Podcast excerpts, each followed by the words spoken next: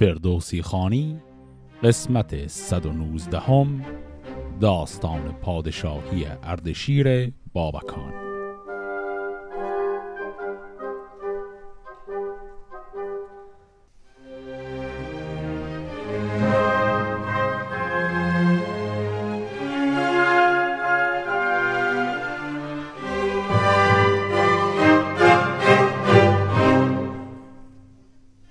انتهای قسمت قبل وقتی که اردشیر پایگاه خودش رو در ایران مستحکم کرده بود دیدیم که از شهر استخر در پارس حرکت کرد به سمت تیسفون که گفتیم در شاهنامه اکثر اوقات با همون بغداد یکی گرفته شده.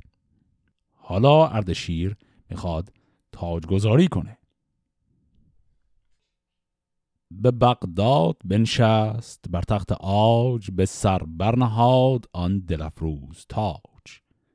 کمر بسته و گرز شاهان به دست بیا راست جایگاه نشست. شهنشاه خواندند از آن پس ورا. ز گشتاسب نشناختی کس ورا. چو تاج بزرگی به سر برنهاد چون این کرد بر تخت پیروز یاد. که اندر جهان داد گنج من است. جهان زنده از بخت و رنج من است. کس این گنج نتواند از من ستد. بد آید به مردم ذکردار بد. چو خوشنود باشد جهاندار پاک ندارد دریغ از من این تیر خاک. جهان سر به سر در پناه من است. پسندیدن داد راه من است. نباید که از کارداران من ز سرهنگ و جنگی سواران من بخسبت کسی دل پر از آرزوی. گزاینده گر مردم نیک خوی گشاده است بر هر کسی این بارگاه ز بدخواه و از مردم نیک خواه. همه انجمن خواندند آفرین که آباد بادا به دادت زمین. پس اینجا تاجگذاری و بر تخت سلطنت نشستن اردشیر رو دیدیم و در این چند بیت هم خطبه اول اردشیر در مقام شاه ایران رو شنیدیم. در همین خطبه هم به سیاق خطبه های شاهان دیگر دیدیم که اردشیر داد و عدالت رو داره به عنوان محور اصلی پادشاهی خودش معرفی می‌کنه. پس داستان خیلی واضح داره به ما موضع اخلاقی مثبت اردشیر به عنوان یک پادشاه نیکوکار رو نشون میده. فرستاد بر هر سوی لشکری که تا هر که باشد ز دشمن سری سرکین ورشان به راه آورند گرایین شمشیر و گاه آورند. بدانگه که شاه اردوان را بکشت ز خون بیاورد گیتی به مشت چونو کشته شد دخترش را بخواست. بدان تا بگوید که گنجش کجاست. دو فرزند او شد به هندوستان به هر نیک و بد گشته همداستان دو ایدر به زندان شاهندرون دو دیده پر از آب و دل پرز خون. به هندوستان بود مهتر پسر که بهمن بودی نام آن نامور. فرستاده ای جست با رای هوش جوانی که دارد به گفتار گوش. چون از پادشاهی ندیدی هیچ بهر بدو داد بیکار یک پاره زهر. بدو گفت رو پیش خواهر بگوی که از دشمن مهربانی مجوی. برادر دو داری به هندوستان به رنج و بلا گشته همداستان دو در بند و زندان شاهرد شیر. پدر کشته و زنده خسته به تیر. تو از ما گسسته بدین گونه مهر. پسندت چونین کردگار سپر چو خواهی که بانوی ایران شوی به گیتی پسند دل ایران شوی. هلاهل چونین زهر هندی بگیر به کارار یک بار بر اردشیر خب پس اولین اتفاقی که بعد از به سلطنت رسیدن اردشیر می‌خواد بیفته رو اینجا. دیدیم. یک مرور خیلی کوتاه شد بر سرنوشت خانواده اردوان که قبلا دیدیم چه به سرشون اومده بود. اردوان چهار تا پسر داشت و یک دختر. اون چهار تا پسر دو تاشون اسیر شدن الان در زندان اردشیرن دو تای دیگه فرار کردن. یکی از اونایی که فرار کرد همون بهمن بود که پسر بزرگتر بود که جانشین بابک شده بود در قلمروی پارس و اولین کسی بود که اردشیر شکستش داد و فرار کرد. حالا اون بهمنی که الان در هندوستان پناهنده شده در تبعید هست یک نفر رو فرستاده که پنهانی به خواهرش که همسر اردشیر شده پیغام برسونه که ما همه از خاندان اردوان به اون شکل بیچاره شدیم. بعد اون وقت تو رفتی زندگی داری می‌کنی با اردشیر و برای همین می‌خواد توتهی بچینه. یک ظرف زهر حلاهل داد از طریق همین فرستاده به خواهرش و گفت تو به جای کل مایی که یا تبعیدیم یا اسیر هستیم انتقام ما رو بگیر و اردشیر رو بکش. فرستاده آمد به هنگام شام به دخت گرامی بداد آن پیام. ورا جان و دل بر برادر بسوخت به کردار آتش رخش برفروخت. از اندوه بستد گران مای زهر بران بود که بردارد از کام بر چنان بود که یک روز شاهرد شیر به نخچیر بر گور بکشاد تیر. چو بگذشت نیمی ز روز دراز سپه بود ز نخچیرگه گشت باز. سوی دختر اردوان شد ز راه دوان ماه چهره بشد نزد شاه. بیاورد جامی ز یاقوت زرد پر از شکر و پست با آب سرد. این کلمه پست هم که شنیدیم نام یک نوع غذاییه که از مخلوط آرد گندم و آرد بادام. این رو با شکر هم مخلوط می‌کنن و در آب حل می‌کنن و یک غذای ساده و شیرینی به دست میاد ازش. و الان با این غذا می‌خواد دختر اردوان از همسر خودش اردشیر پذیرایی کنه. بیامیخت با شکر و پست. زهر. که بهمن مگر یابد از کام بهر چو بگرفت شاه هرد شیر آن به دست ز دستش بیافتاد و بشکست پست. شدان پادشاه بچه لرزان زبیم همان در زمان شد دلش به دونیم جهاندار از آن لرزه شد بدگمان پراندیشه از گردش آسمان. بفرمود. تا خانگی مرغ چار پرستنده آرد بر شهریار. چونان مرغ بر پست بگذاشتند گمانی همی خیره پنداشتند. همانگاه مرغ آن بخورد و بمرد. گمان بردن از راه نیکی ببرد. بفرمود تا موبد و کت خدای بیامد بر خسرو پاک رای. ز دستور ایران بپرسید شاه. که بدخواه را برنشانی به گاه شود در نوازش بران گونه مست که بیهوده یازد به جان تو دست. چه پاداش نستین برآورده را؟ چه سازیم درمان خود کرده را؟ کلمه پاداش نه همون پاداشه. این نون آخرش رو ورداری میشه همون پاداش امروزی. پس اتفاقی که افتاد اردشیر وقتی که این ظرفی که این غذای خاص این پست درش درست شده بود رو اومد بگیره حواسش نبود از دستش افتاد. بعد این ظرف که افتاد زمین همسرش یه دفعه لرزید به خودش ترسید. بعد به خاطر این مشکوک شد اردشیر که قدما یه جریانیه. و این غذایی که کف زمین ریخته رو چهار تا مرغ آورد که اینو بخورن مرغا خوردن و مردن. و به این شکل اردشیر فهمید که قضیه یک توطعه بوده. چون این داد پاسخ که مهتر پرست چو یازد به جان خداوند دست سرش بر گنه بر بباید برید. کسی پند گوید نباید شنید. بفرمود که از دختر اردوان تنی کن که هرگز نبیند روان. بشد موبد و پیش او دخت شاه همی رفت لرزان و دل پرگناه به موبد چنین گفت که ای پر خرد مرا و تو را روز هم بگذرد. اگر کشت خواهی مرا ناگزیر یکی کودکی دارم از اردشیر اگر من سزایم به خون ریختن ز دار بلندن در آویختن. چون این گردد از بند مادر جدا بکن هرچه فرمان دهد پادشاه. پس وقتی که اردشیر در اون بحثش با وزرای خودش به نتیجه می‌رسه که بله این فرد خائن یعنی همسر خودش رو باید سریع اعدام کرد. اصلا نباید بهش هیچ امانی داد. میفرسته پیش یکی از همین بزرگان که ببره و این رو بکشه.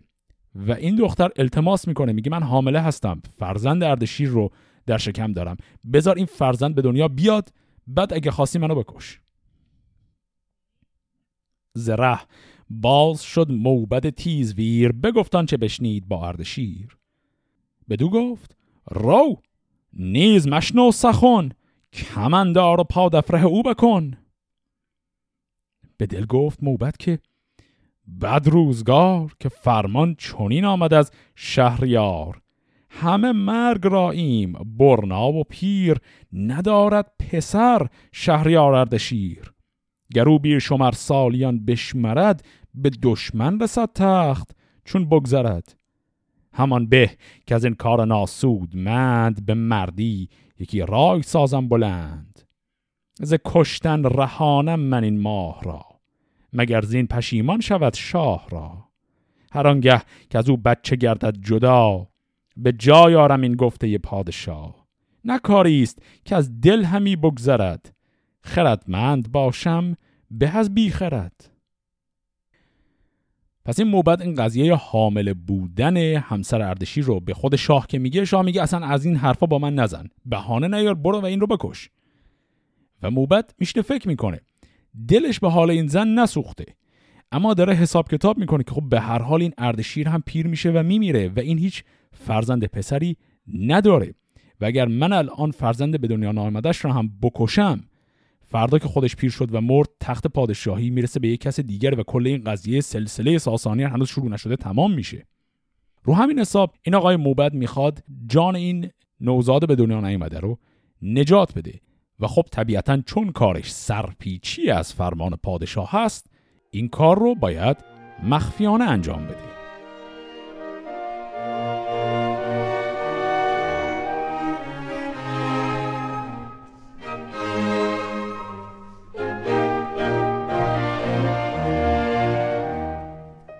بیاراست جایی به دیوان خیش که دارد ورا چون تن و جان خیش. به زن گفت اگر هیچ باد هوا ببیند ورا من ندارم روا. خب اینجا این کلمه زن که شنیدیم اینجا منظورش زن اردشیر همون کسی که قرار کشته بشه نیست. منظورش زن خود این فرده. همین فرد درباری که می‌خواد یواشکی این زن حامله رو نجات بده توی خانه خودش یه اتاق یک پستوی جایی درست کرده که این زن رو اونجا امان بده تا بالاخره بچهش رو به دنیا بیاره.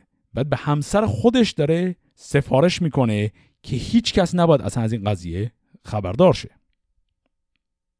پسندیشه کرد آنکه دشمن بسی است گمان بدونیک با هر کسی است. یکی چاره سازم که بدگوی من نراند به زشت آب در جوی من. به خانه شد و خایه ببرید پست برو داغ و دارون هاد و ببست. به خایه نمک بر پراگند زود به حقندر آگند برسان دود. همان در زمان حقه را مهر کرد بیامد خروشان و رخسار زرد. چون آمد به نزدیک تخت بلند همان حقه بنهاد با مهر و بند. چون این گفت با شاه که زینهار سپارت به گنجور خود شهریار. نوشته بر آن حقه تاریخ آن پدیدار کرده پی و بیخ آن. خب اینجا چه اتفاق عجیبی افتاد؟ این آقای درباری نشسته پیشا پیش داره یه فکرایی می‌کنه. میگه به هر حال وقتی که این فرزند به دنیا بیاد بالاخره یه نقطه در آینده هست که من باید لو بدم. افشا کنم که بله من فرزند تو رو نجات دادم و این صحبت ها میگه خب اون موقع پشت سر من چه حرف های خواهند زد و اون موقع من باید جان خودم رو نجات بدم از حرف بدگویان. بنابراین پیشاپیش می‌خواد یک سیاستی به خرج بده. سیاستش هم اینه میگه این تهمتی که به من خواهند زد اینی که من هوس بازم. اینی که من این زن رو برای هوس شخصی خودم نگه داشتم. برای اینکه این تهمت به من زده نشه من میرم و تدبیر میاندیشم. اینجا ما کلمه خایه رو دیدیم. چندین بار در شاهنامه این کلمه به بنای تخم مرغ اومده. این یه بار استثنان به معنی تخم مرغ نیست. به همون معنیه که امروز هم به کارش می‌بریم. پس این آقا اومد و زد و به این شکل اصطلاحا خودش رو اخته کرد که با این کار نشون داده باشه که مقصودش از نجات دادن زن پادشاه حوثهای شخصی خودش نبوده. بعد برای این هم که مطمئن شه دیگه حرفش مشکلی نداره این عضو شریف خودش رو گذاشت توی یک جعبه ای این جعبه هم کلمه که براش استفاده شد بود حقه. حقه به یک جعبه یا یه ظرف کوچکی گفته میشه. اینو گذاشتش در این حقه در این ظرف در ظرف رو بست مهرمومش کرد و بعد دادش به گنجور پادشاه. تاریخ روش زدن که در این تاریخ این ظرف خاص فرستاده شده به خزانه شاه. اینو گذاشته فعلا که اونجا باشه. چو هنگامه زادن آمد فراز از آن کار بر باد نکشاد راز. پسر زاد این دختر اردوان یکی خسرو این روشن روان. از ایوان خیش انجمن دور کرد ورا نام دستور شاپور کرد. نهانش همی داشت تا هفت سال یکی شاه فش گشت با فر و یال پس این فرزندی که به دنیا میاد باز هم در خفا این آقای وزیر نام این فرزند رو می‌گذاره شاپور و الان هفت سال میگذره و این بچه همجور در خفا بزرگ میشه. چنان بود که روزی بیامد وزیر ندید آب در چهره اردشیر. بدو گفت شاها انو شه بدی جهان را به دندیشه تو شه بدی زگیتی همه کام دل یافتی سر دشمن از تخت برتافتی. کنون گاه شادی و می خوردن است نه هنگام اندیشه آوردن است. زمین هفت کشور به شاهی تو راست سپاهی و گاهی و راهی تو راست. چون این داد پاسخ ورا شهریار که پاک دل موبد رازدار زمانه به شمشیر ما راست گشت غم و رنج و ناخوبی اندر گذشت. مرا سال بر پنجه و یک رسید ز کافور شد مشک و گل ناپدید. پسر بایدی پیشم اکنون به پای دلارای و نیروده و رهنمای. پدر بی پسر چون پسر بی پدر که بیگانه او را نگیرد به بر. پس از من به دشمن رسد تاج و گنج. مرا خاک سود آید و گرم و رنج. به دل گفت بیدار مرد کهن که آمد کنون روزگار سخن. پس حالا که زمانی گذشته و الان از زبان خود شاه شنیدیم که سنش پنجاه و یک شده الان دیگه به این فکر افتاده که دارم پیر میشم و هیچ پسری ندارم و آینده این نظام پادشاهی من چی میشه؟ و این آقای وزیر به خودش گفت که آها الان وقتشه که من قضیه رو افشا کنم. بدو گفت که شاه کهتر نواز جوان مرد و روشندل و سرفراز. گریدون که یابم به جان زینهار من این رنج بردارم از شهریار. بدو گفت شاه ای خردمند مرد چرا بیم مرجان تو رنج کرد؟ بگویان چه دانی و بفزای نیز ز گفت خردمند برتر چه چیز؟ چون این داد پاسخ بدو کت خدای که ای شاه روشندل پاک رای یکی حقه بود نزد گنجور شاه سزد گر بخواهد کنون پیشگاه. به گنجور گفت آن که او زینهار تو را داد آمد کنون خواستار. بدو بازده تا ببینم که چیست مگر ما نباید به دندیش زیست. بیاورد پس حقه گنجور اوی سپردان که بستد ز دستور اوی. بدو گفت شاه اندر این حقه چیست؟ نهاده بر این بند بر مهر کیست؟ بدو گفت کان خون گرم من است. بریده زبون پاک شرم من است. سپردی مرا دختر اردوان که تا باز خواهی تن بیروان. نکشتم که فرزند بود در نهان. بترسیدم از کردگار جهان. بجستم ز فرمان تا زرم خیش بریدم همان در زمان شرم خیش بدان تا کسی بد نگوید مرا به دریای تخمت نشوید مرا. کنون هفت سال است شاپور تو. که زیبت بدان سال دستور تو. چونو نیست فرزند یک شاه را نماند مگر بر فلک ماه را. ورانام شاپور کردم زمهر که از بخت تو شاد بادا سپر همان مادرش نیز با او به جای جهانجوی فرزند را رهنمای. پس اینجا اون آقای وزیر کل ماجرا رو افشا می‌کنه. دستور داد که اون حقه یا همون جعبه کوچک رو که سالها قبل فرستاده بود تا در خزانه نگهداری بشه بیارن کل ماجرا رو افشا کرد که بله تو پسری داری خود من اسمش رو گذاشتم شاپور الان هفت سالشه. بیت آخر یه نکته دیگر رو هم گفت و اینکه این آقا نه تنها این زن رو گذاشت که بچهش رو به دنیا بیاره بلکه کلا نکشتش. یعنی الان تازه میگه که مادر این فرزند هنوز زنده است.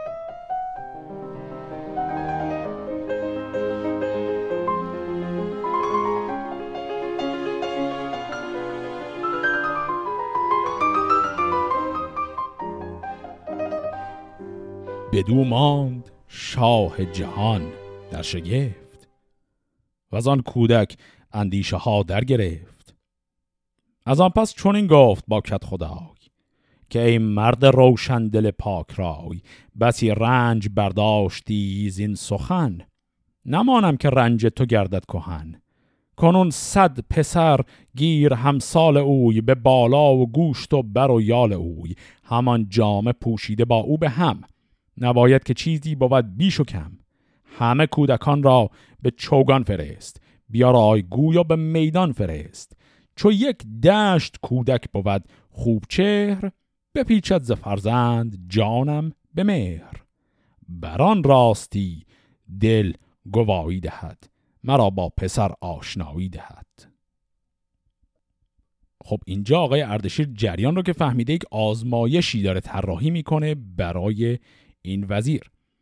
و آزمایش هم این بود که 100 تا پسر هفت ساله عین این پسر من بیار به همه لباس های یکسان بپوشون و همه رو وادار در میدان شروع کنم به مشغول به بازی چوگان بشن و پسر منم قاطی اینها باشه.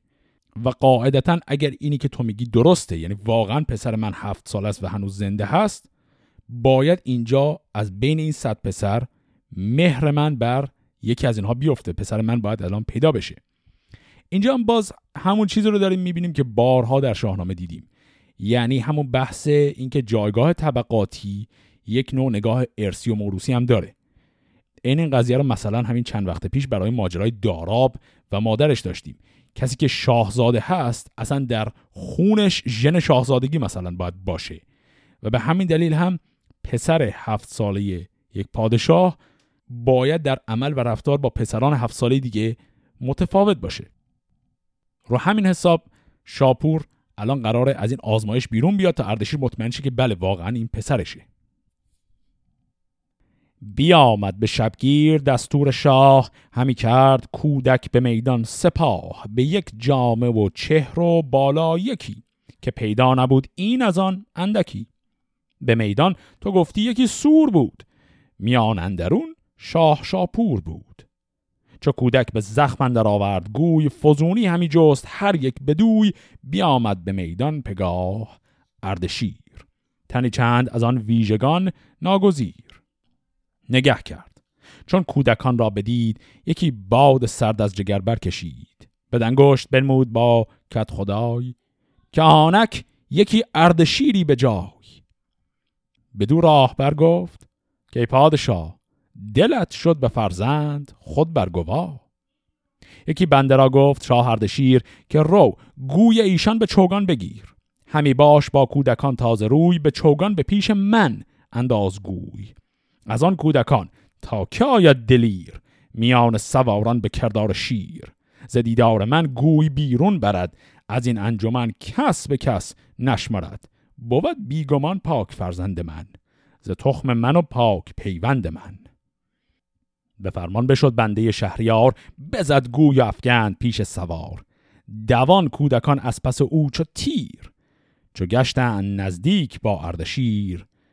بماندند ناکام بر جای خیش چو شاپور تیز اندر آمد به پیش ز پیش پدر گوی بر بود و برد.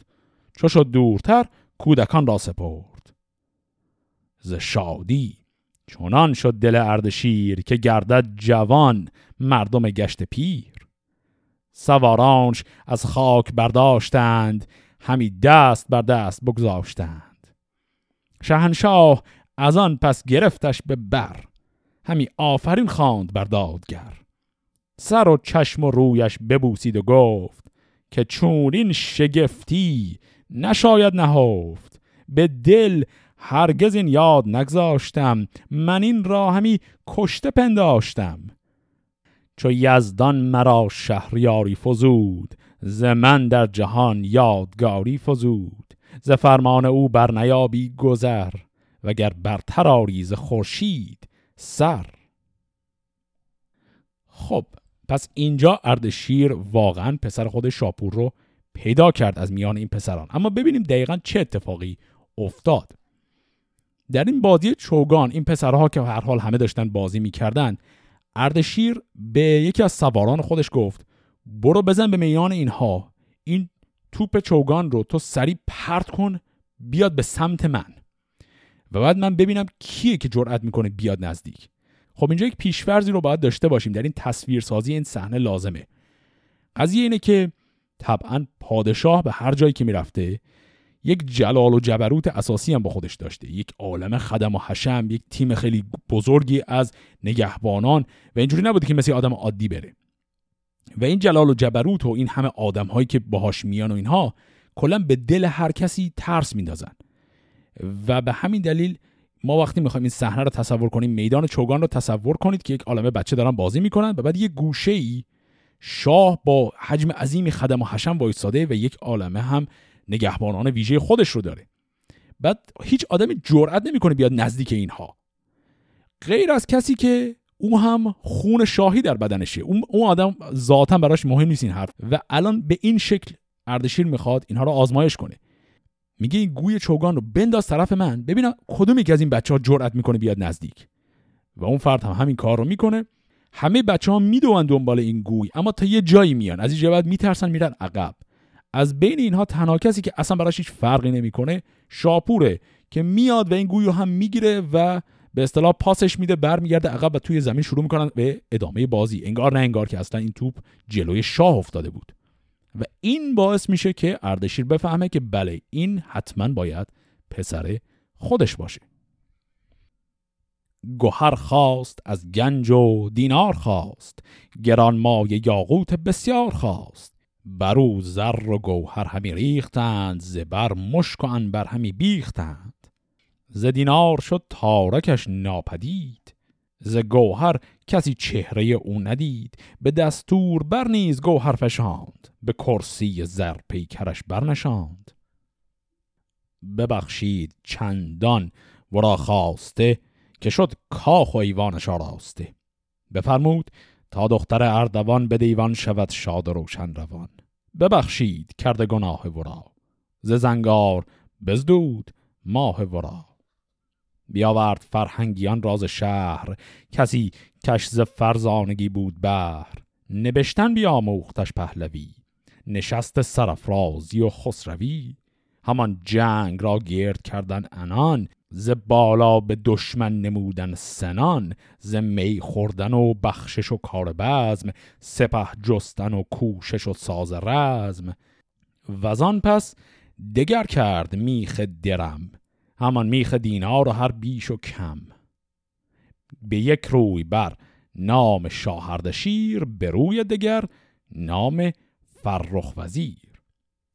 گرانخوار بود نام دستور شاه. جهان دیده مردی نماینده راه. اینجا پس فهمیدیم که اردشیر بسیار هم خوشحال شده از دیدن پسرش و مادر این پسر را هم مورد عفو خودش قرار داد و توی این توصیف که شنیدیم یک نکته جالب هست که توی این داستان های اصطلاحا تاریخی برای ما مهم میشه. اونم قضیه سکه هست. در داستانهای اصطلاحا اسطوره‌ای و قهرمانی و اینها ما این قضیه سکه رو زیاد نداشتیم. منظور از سکه چیه؟ هر پادشاهی پادشاه جدیدی که روی کار میاد سکه های جدیدی با نام و تصویر خودش ضرب می‌کنه. و در مورد مثلا پادشاهان قدیمی مثل کیخسرو و اینا خیلی بحثی از این نبود که مثلا این پادشاه که رفت پادشاه بعدی اومد سکه ها رو عوض کرد. اما تو دوران ساسانی چندین بار اینو قضیه رو داریم. اشاره خیلی دقیق به سکه. اینجا گفت که دگر کرد میخ درم. یعنی طرح روی سکه رو عوض کرد. درم که خب میشه همون درهم سکه. در حقیقت خب سکه رو اینطوری می‌سازن که اون فلز نقره یا طلایی که قرار سکه بشه رو می‌گذارن. یک قالبی مثل سنبه مانند مثل میخ مانند درست کردن که روش اون نقش و نگارهای خاص نوشته شده و اون رو با چکش میکوبن روی اون سکه داغ شده و به این شکل سکه می‌زنند.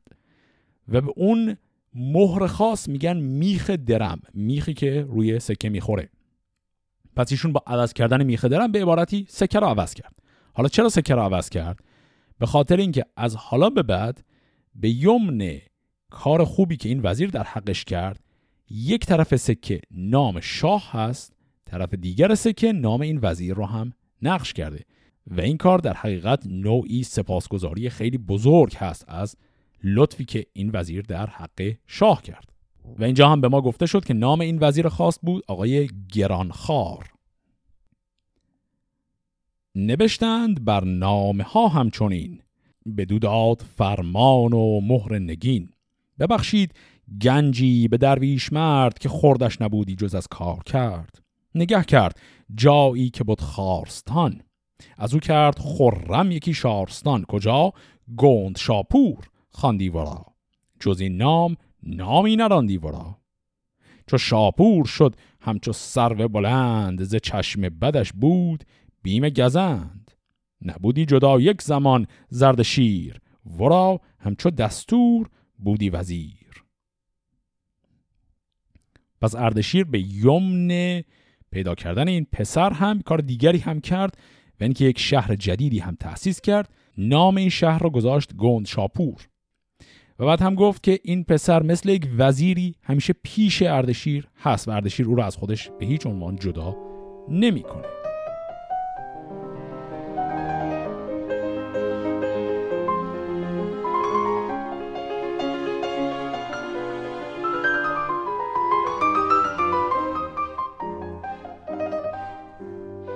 نپرداختی شاه روزی ز جنگ. به شادی نبودیش جایی درنگ. چو جایی ز دشمن بپرداختی دگر بد کنش سر برافراختی. همی گفت که از کردگار جهان بخواهم همی آشکار و نهان که بی دشمن آرم جهان را به دست. نباشم مگر پاک و یزدان پرست. الان اینجا که کل ماجرای پیدا کردن پسرش شاپور تمام شده وارد فصلی دیگر از پادشاهی اردشیر میشیم و اون همینه که شورش های محلی بسیار زیادی در سرتاسر سر قلم روش هست. و این میگه یک دقیقه شاه نمی‌تونست آروم بشینه تا یک جایی رو شورشی رو خونسا کرد یه جای دیگه ای قائله به پا می‌شد. بدو گفت فرخنده دستور اوی که ای شاه روشن دل و راه جوی سوی کید هندی فرستیم کس که دانش پژوه هست و فریاد رس. بداند شمار سپهر بلند در پادشاهی و راه گزند. اگر هفت کشور تو را بی همال بخواهد بودن باز یابد به فال. یکا یک بگوید ندارد به رنج نخواهد بدین پاسخ از شاه گنج. چو بشنید بگزید شاه شیر جوانی گرانمایه و تیزویر. فرستاد نزدیک دانا به هند بسی اسب و دینار و چینی پرند. بدو گفت رو پیش دانا بگوی که ای مرد نیکختر راه جوی به دختر نگه کن که تا من ز جنگ کی آسایم و کشور آرم به چنگ. وگر نیست این تا نباشم به رنج بر این گونه نپراگنم نیز گنج. خب پس اینجا برای اینکه به سبک بسیاری از داستانهای دیگر شاهنامه. بفهمن بالاخره آینده این پادشاهی پرهیجان و پر از ماجرا چه خواهد شد؟ می‌خوان برن سراغ یک فرد دانایی که پیشگویی کنه براشون. این آقای دانا اسمش از کید هندی پس تو هند هم هست. این که اسم این کید هندی همنام با یک پادشاهی در هند داشتیم که در دوره اسکندر بود چرا این دوتا همنامن رو بنده نمی‌دونم. اما این رو می‌دونم که این کیدی که اینجا داره نامش گفته میشه این شاه نیست. این یک فرد خردمند و دانایی که برای کار پیشگویی دارن میرن سراغش. بیامد فرستاده شهریار بر کید با هدیه و با نسار بگفتن که او با شهنشاه گفت همه رازها برگشاد از نهفت. بپرسید از او کید و غم خاره شد. ز پرسش سوی دانش و چاره شد. بیاورد سرلاب و اختر گرفت. یکی زیج هندی به بردر گرفت. نگه کرد در کار چرخ بلند از آسانی و سود و درد و گزند. فرستاده را گفت کردم شمار از ایران و از اختر شهریار گر از گوهر مهرک نوش زاد. برآمیزد این تخمه با آن نژاد نشیند به دارام بر تخت شاه. نباید فرستاد هر سو سپاه. بیافزایدش گنج و کاهتش رنج. تو شو کینه با این دو گوهر بسنج. گر این کرد ایران ورا گشت راست. بیابد همه کام دل هرچه خواست. خب پس آقای کید پیشگویی خاص خودش رو کرد و الان خبرش می‌خواد برسه به اردشیر. این پیشگویی چیه؟ راهی که شما دارید برای اینکه نظام پادشاهی کشور رو به یک آرامشی برسونید اینه که خاندان شاهی با خاندان مهرک وصلتی کنن. مهرک کی بود؟ تو قسمت قبل داشتیم. یکی از بزرگان منطقه جهرم که وقتی اردشیر رفته بود به جنگ هفتواد خیال برش داشت رفت بر تخت پادشاهی نشست و شروع کرد غنایم رو تقسیم کردن که بعد اردشیر که اومد طرف بنده خدا در رفت و رفت به جای قایم شد و سریع کشتنش. و بعد گفت که تمام اعضای خانوادهش رو هم کشتن. به غیر از یه دخترش. تو اون داستان فهمیدیم فقط یکی از دختران مهرک زنده موند و در رفت. بقیه خاندان مهرک نوشتاد کامل نابود شدند. فرستاده آمد بر شهریار بگفتان چه بشنید از آن نامدار. چو بشنید گفتار او اردشیر. دلش گشت پر درد و رخ چون زریر. فرستاده را گفت هرگز مباد که من بینم از تخم مهرک نژاد. به خانندرون دشمن آرم ز کوی شود با بر و بوم من کین جوی. دریغ این پراگندن گنج من فرستادن مردم و رنج من. ز مهرک یکی دختری ماند و بس که او را به چهره ندیده است کس. بفرمایم اکنون که جویند باز ز روم و ز چین و ز هند و تراز بر آتش چو یابمش بریان کنم. برو خاک را زار و گریان کنم. پس این پاسخ آقای اردشیر بود که نه تنها من با خانواده این مهرک خائن وصلتی نخواهم کرد بلکه همون یه دختری که ازش به جامونده رو هم میگردم کل دنیا رو تا پیداش کنم و نابودش کنم. به جهرم فرستاد چندی سوار یکی مرد جوینده کیندار چون آگاه شد دخت مهرک بجست. سوی خان مهده به کنجی نشست. چو بنشست آواز مهرک به ده مرو را گرامی همی داشت مه.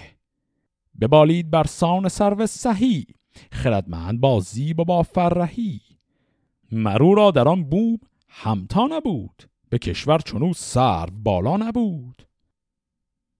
پس اینجا فهمیدیم که این دختر مهرک هنوز در همون منطقه جهرمه. ایشون فرار می‌کنه میره پیش یکی از کت خدایان اون منطقه. در یک روستایی. از این دختر مراقبت می‌کنه و این دختر هم در خفا زندگی خودش رو می‌کنه و بزرگ میشه.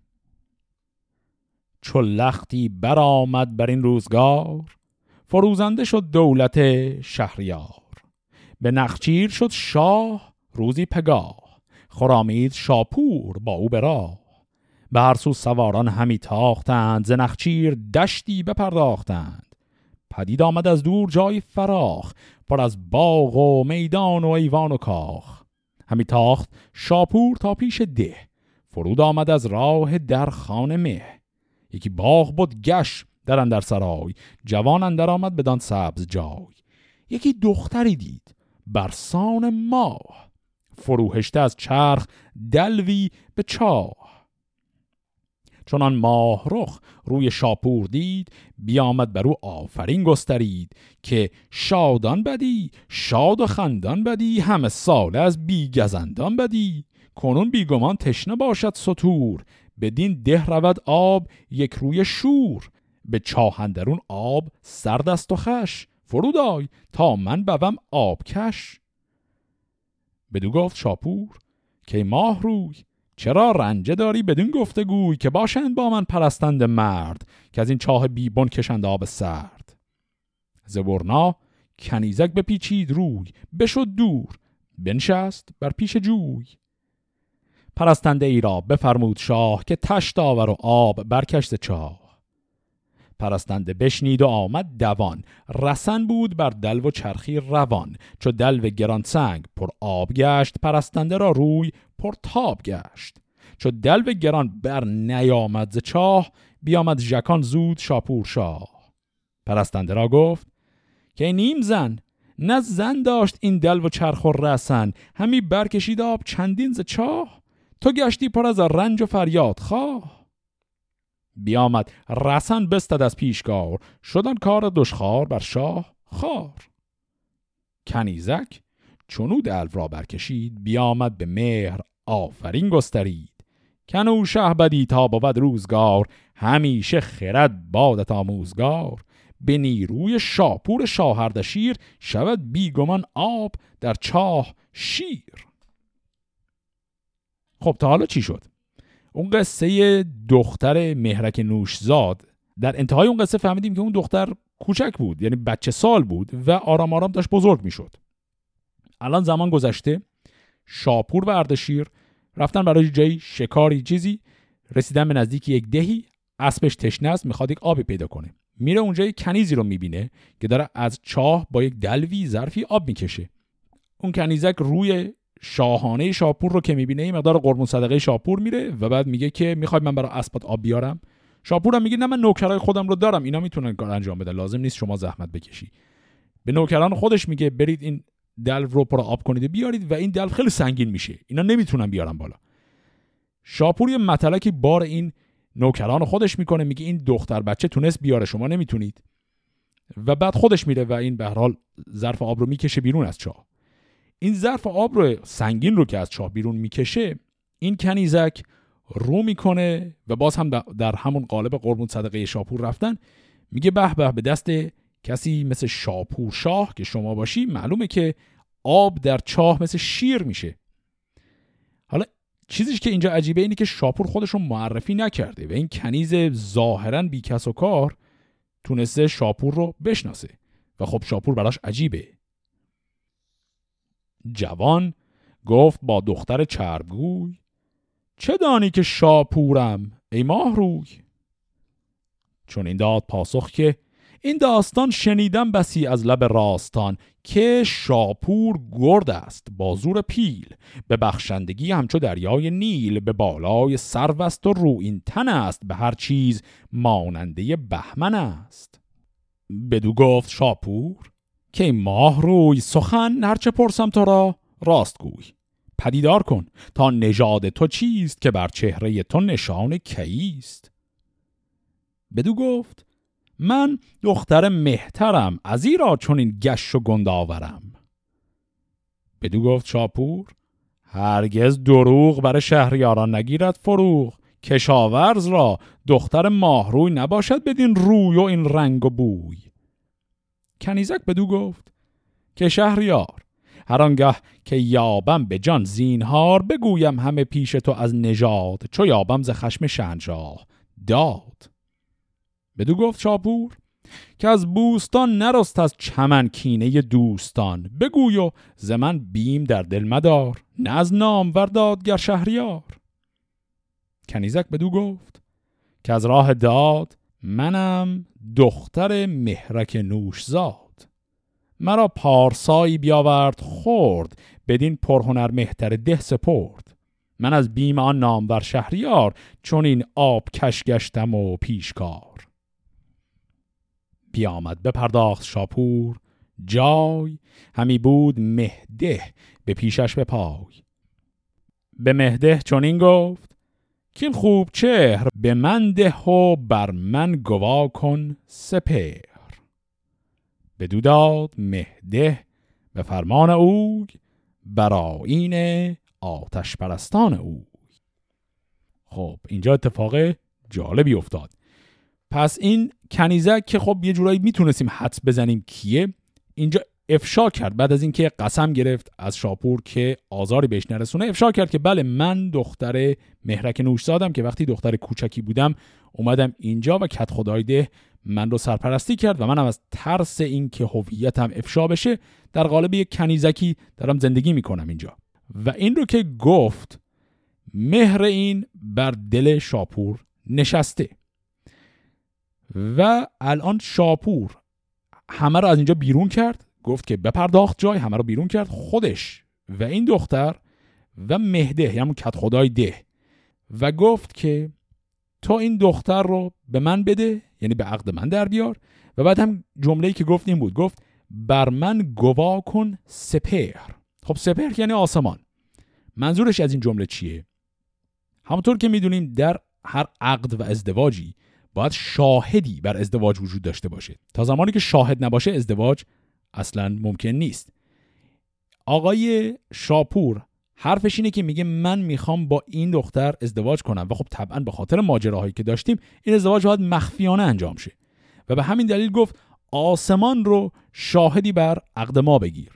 پس به این شکل اینها مخفیانه به دست همین کت خدایی که این دختر رو بزرگ کرده بود به عقد همدیگه در اومدن. ولی خب حالا مسئله اساسی اینه که اردشیر که به خون این دختر تشنه بوده از اینکه پسرش با این دختر ازدواج کرده خبر نداره. ادامه ماجرای شاپور و دختر مهرک و باقی داستان پادشاهی اردشیر رو در قسمت هفته آینده با هم دنبال می‌کنیم. فعلا خدا نگهدار.